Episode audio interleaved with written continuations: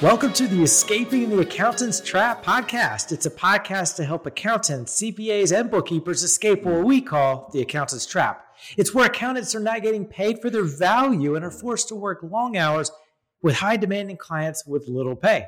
Well, how do you escape the trap?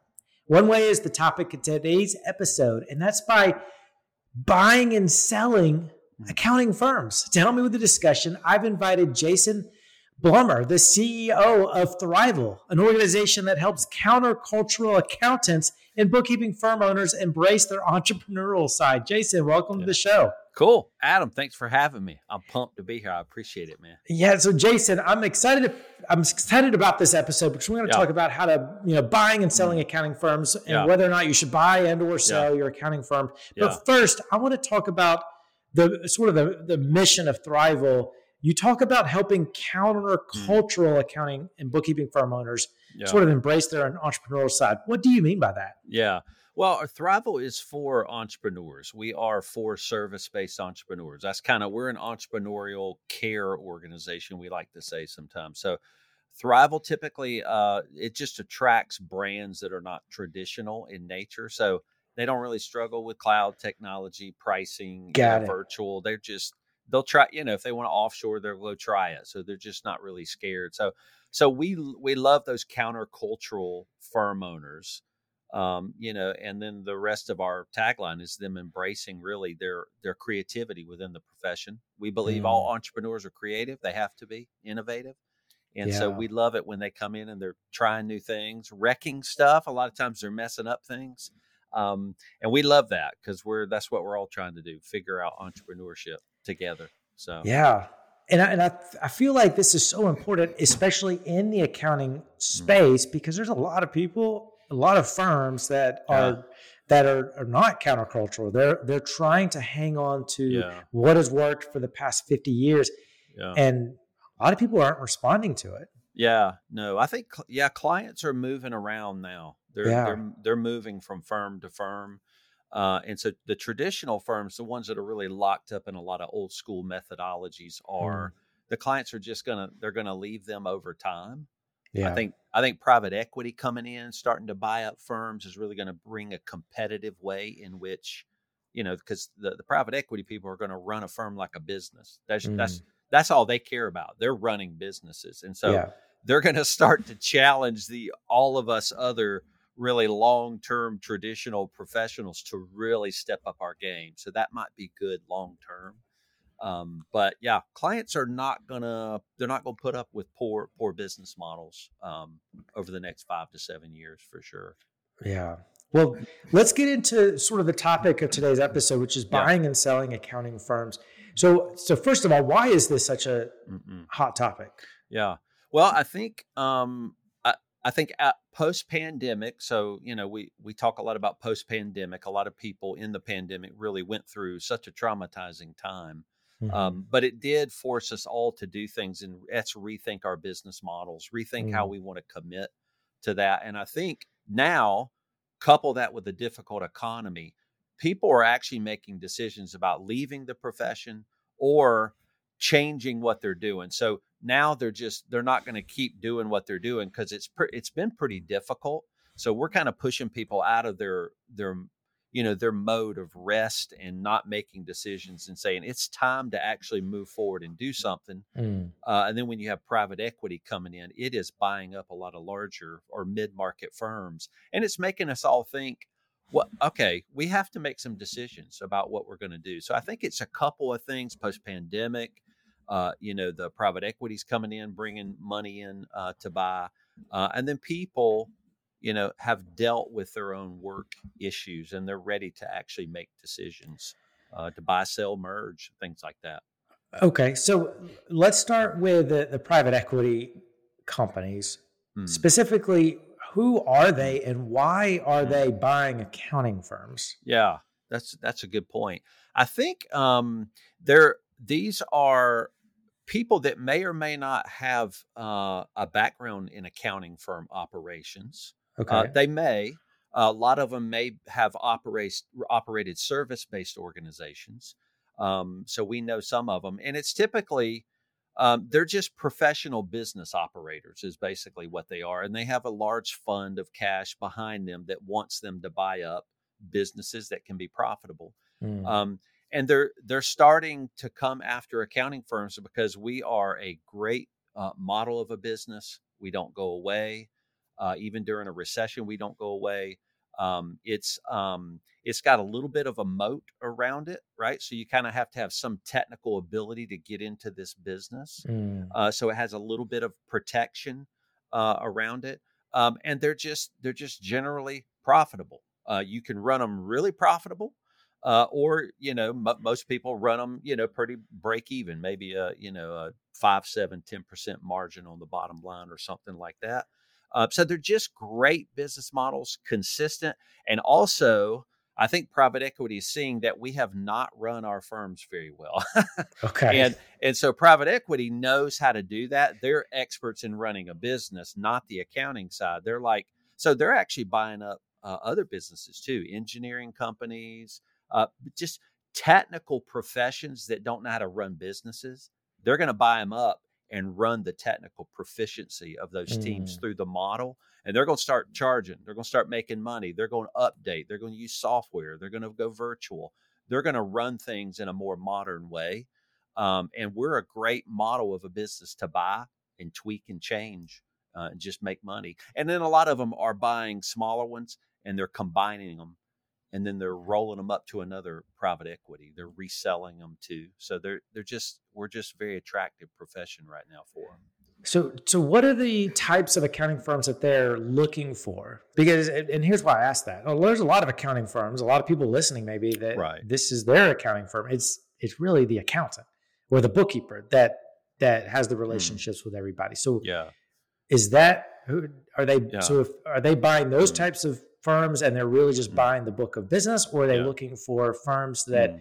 is not revolving around one person yeah yeah they they definitely want to buy a business that doesn't need the owners to run it okay. so they are looking at larger firms they're looking at you know typically 10 million in revenue and up is kind of okay. what they want to buy um, we're not that big we're a we're a smaller firm so we're not really an acquisition target and most firms are not most firms are not 10 million and up so they're really buying what we would call larger businesses. Mm. And when they do that, those automatically, the owners are not running the business typically. Now, some traditionally are embedded in a lot of those those models, uh, but they can buy that business and pretty much uh, whatever the owners were taking out. Because in our profession, owners siphon a lot of cash out of their their traditionally their businesses. That's how they've done it. Yeah. They've run the business to drain it of its cash and pay its partners. And that's not a great investment model. It doesn't let you scale an organization very well. So they're going to buy it and get all that, you know, that comp from those owners. They're going to get it back. It's going to hit the bottom line. Mm. Uh, and they're going to start, you know, running more. They're not going to rely on the owner as much as the owner stayed involved in client work. They're going to actually run a business, set up layers, structure, leadership teams, uh, and then you can have an organization, a service organization, kind of run run uh, not totally on its own, but run without the partners' involvement as much. And Got they it. can they can pull some profit out of that because they're not paying such high comp out to those founding partners. Is there a market for firms that are doing less than hmm. 10 million annual revenue? Yeah, well, there are. Yeah, I think there's all kinds of private equity uh, models out okay. there. Uh, most of them, if they really know what they're doing, they're trying to buy up larger ones, package them, or run them, run them together. Um, so we we've been approached by other ones that um, some just want to. Uh, they have a fund behind them, some kind of private equity fund, and they want to buy a firm and operate it, just that firm. Mm. And so we've been approached to do that, you know, just to buy our firm, buy just our firm and run our firm uh, because we have a strong brand, a great history, uh, a, a, deep niche, a lot of advisory. You know, all those things make it make it more valuable. And I, and my partner and I, we're involved in our firm. We are involved in it, but it can run. Um, you know, we have a leader, strong leadership team. All of that stuff makes it valuable. So it's some models will buy a smaller firm, but most of them are not interested in a in a small firm really right now. Hey there, Adam here from the Escaping the Accountant's Trap podcast. I'd like to personally invite you to a free masterclass that we're conducting this Thursday called How to Start a CFO Service. To register, just go to thecfoproject.com and click free training at the top. See you then. Let's touch on what makes a firm valuable to a potential buyer. You mentioned yeah. a couple of things. Yeah. Um, what what would what would be sort of the top yeah. you know few things that a firm yeah. who somebody listening mm. that wants to mm. possibly get their business ready for sale. Yeah. What do for they sure. need to put in place? Yeah. Well, um, uh, yeah, a lot of things. So a firm operating by itself uh, without the partner is very helpful. Um, okay. So uh, we like to talk about the growth of firms in terms of team sizes. So, three to five team sizes is a range where that owner is really still deeply embedded in a lot of the client service. Mm. Um, and so, that's not really a purchasable business, probably, because it's just really still the owner. Uh, yeah. Then, when you get to about five to eight people, uh, you know, inching up to 10, 10, 12 people, uh, you want an organization really if you're that large you have to really you have to have built some pretty strong software and process uh, that runs a lot of this uh, the revenue generation in that company. So if you're if you're an owner or a partner and you got about five or eight people and you still haven't devoted a lot of work to uh, the right workflow software or processes then you're hitting you're going to hit a growth ceiling. You just can't you can't grow past that if it all relies on the head mm. of the owner. Um, so about five to eight, that's where you got to start seeing yourself move out of the service of the revenue, and you got to see the processes and the software kind of move that team along. Uh, some do it well, some don't, but at least the software and the processes have to move that team along without you telling them what to do. And then when you're hitting up in 12, you know, uh, 15 people, uh, you want to find the owners definitely out of any revenue, you know, related work, typically out of any client facing work. It doesn't mean we don't talk to our clients, uh, but during pricing, selling, and during renewing our contracts, that's when my partner and I get involved. And then we also do a lot of our own advisory, coaching and consulting. Mm. That stuff we will do. My partner and I and the team are running the finance uh, sides of the businesses, the tax, and when they struggle, the leadership team is helping them. And that's kind right. of what you want to build. And it makes you more of an, an attractive target. Mm. Yeah, that makes takes sense. years to get there, though. It does take time of course. to get there. Yeah. Yeah, and that's that's one of the things that we do recommend for for a lot of the accounting and firm and bookkeeping firm owners that we talk to that wants to get out of maybe the compliance transactional side of things, mm-hmm. but still keep that book of business is to yeah. delegate it, and then you focus on being yeah. the advisor yeah. which is uh, you know higher higher value service to your clients anyways yeah. yeah well and so we would say to anybody who, who does want to grow you so services companies they they only grow by leveraging people mm. um, so if you want to grow you are going to have to hire people so uh, you know if you're a solopreneur and you're really just on the cusp of hiring that first person that's a growth move hire yeah. them, figure it out, figure out because you then you're going to have to keep them busy, and it's like I don't know what to tell them to do, but you'll yeah. figure it out because you're paying them, and then you get better at it, and then you create new roles, and then you create layers like leadership teams, and then you can really structure up a company that can run over time, and it takes years to to figure it out. Yeah, you know? interesting. Yeah. So let's let's flip it. Is buying a accounting firm, if you're if somebody owns an accounting firm or a bookkeeping mm. firm and they want to grow through acquisition, mm-hmm. is that prudent? Yeah. And and when would it be prudent? Yeah, it it can, it can be. Yeah. Um it's uh it's very disruptive. We you know what we'll do is we'll roll in just small firms into our firm. And it's it's helpful because when you roll in a group of 20, 30, 40, 50 clients and you get a couple of strong people that come in with that firm, Mm-hmm. Um, it's the client base is not the thing we're buying as much anymore. That used to be all that we would buy is a client base. But you know, okay. with marketing and the cloud, you know, every you know, all of that digital work is very ubiquitous. We can go get our own clients now. So a lot of times we're just eliminating little firms out of the market and we're wanting those people, those leaders, to come into our firm. Um, and so when you do that, it's just somewhat, it's pretty disruptive. Um, so it's just a pain in the butt to roll in, you know, 30 clients into your firm while everybody's still serving their clients. And so our leadership team will do that. They'll do a lot of the legwork of contracting, drafting, mm. meeting these new people. Uh, and we'll lead, my partner and I will lead a little bit on training some of the new team.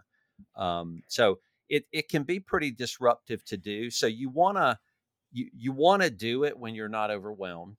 Yeah. you want to do it when you have some time to devote to it. Mm. For sure. That's what's, what, what's interesting is eh, you almost made it sound like you roll in these smaller firms, not necessarily for their clients, but for their talent. Yeah. Yeah. Heck yeah. That, so yeah, how totally. do you how do you identify who mm. to to buy? Well, that's a that's a good. I, it really that's a networking move, you know. So okay. we're in, Thriveal is an organization that's always serving firm owners, accounting firm owners, mm-hmm. all over the U.S. and Canada, and we've had a podcast for you know f- you know 13 years and so we just we just know people know firms so a lot of times they'll reach out and go i am done man i'm done with yeah. this and you're and you can start having conversations or we can know really strong people that have a solopreneur based business or maybe one other person and we'll approach them and we'll say the the person you are is a role we're about to fill we would love to mm. just feel it, fill it with with you coming into the firm if that works out for you. Uh, some people are interested, some are not. Um, so that so that's a lot of networking. Um, but then the other route is to go to a marketplace, right? Poe Group Advisors to go to a place that has firms for sale. Uh, that also works. What was um, that? Poe Group Advisors? It's Poe P O E Okay. Uh, Poe Group Advisors is, you know, it's a well-known, uh, it's a well-known consultancy that's, you know, helps people buy and sell firms all over the U.S. and Canada. Um, so you can go to a marketplace and pick one and buy that one. Um, Interesting. And, and that works. That works too. Some people go in there. Some private equity are purchasing from Poe Group Advisor. Brannon Poe is the the founder there. Yeah. And so there, some people are just buying multiple firms in there and kind of wrapping them together. It's interesting. Yeah, that is just dumping them into one big firm. Wow, interesting. Is, so you've wild. mentioned Thriveal a few times. Tell us more about your organization. Mm-hmm. Yeah, so Thriveal is something I started about 12 years ago, and it's I've been running my firm for about 20 years. Uh, so about about 10 years in, I was I was just trying a lot of stuff, a lot of consulting and uh, things like that um, and started finding people. And again, this was 10 years ago. So I was just now finding CPAs on Twitter, uh, things like that, when there was just four or five CPAs on Twitter. Right, right. Um, and we started talking and we would start helping each other. We'd call each other on the phone. Um, and I, I just thought we need a community. We need we need an organized way to be together.